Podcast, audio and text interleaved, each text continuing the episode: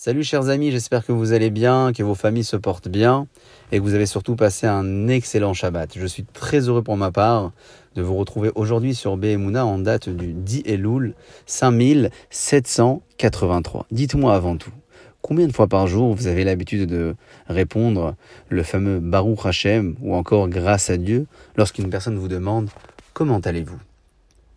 Nos sages nous enseignent dans la cinquième Mishnah du neuvième chapitre de Masechet Berachot, que tout homme a le devoir de remercier Akadosh Baoru sur ce qui lui paraît être mal et mauvais, de la même manière qu'il l'aurait remercié sur ce qui est bon. Comment atteindre ce niveau de perception en considérant que tout ce qui provient d'Akadosh Baoru est bon, avec une émouna simple et parfaite? C'est la question qu'un homme est venu poser au Maguide de Mezrich, ce grand maître de la pensée chassidique qui vécut au XVIIIe siècle.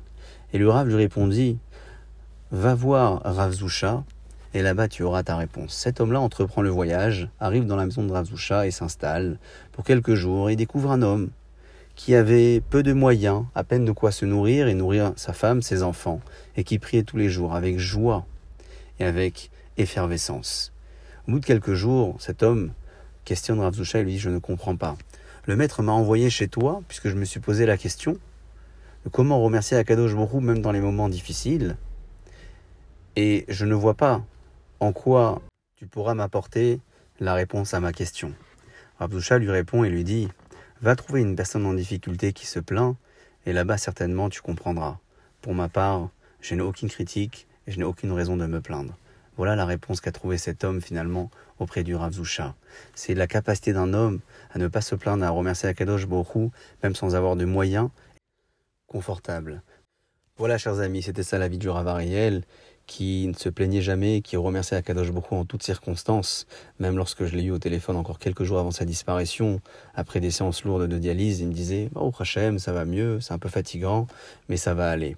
Baruch Hashem, c'est la prise de conscience que la source de bénédiction provient d'Akadosh Baruch Il n'est pas question qu'un homme bénisse Dieu. Un homme ne peut pas bénir Dieu, nous ne sommes pas en mesure de le bénir c'est tout simplement que nous prenons conscience que la bracha provient d'Akadosh Borou, que le Mekor bracha, que la source de bénédiction se trouve chez Akadosh Borou.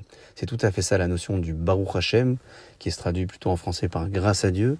C'est une prise de conscience que la bracha provient de chez lui.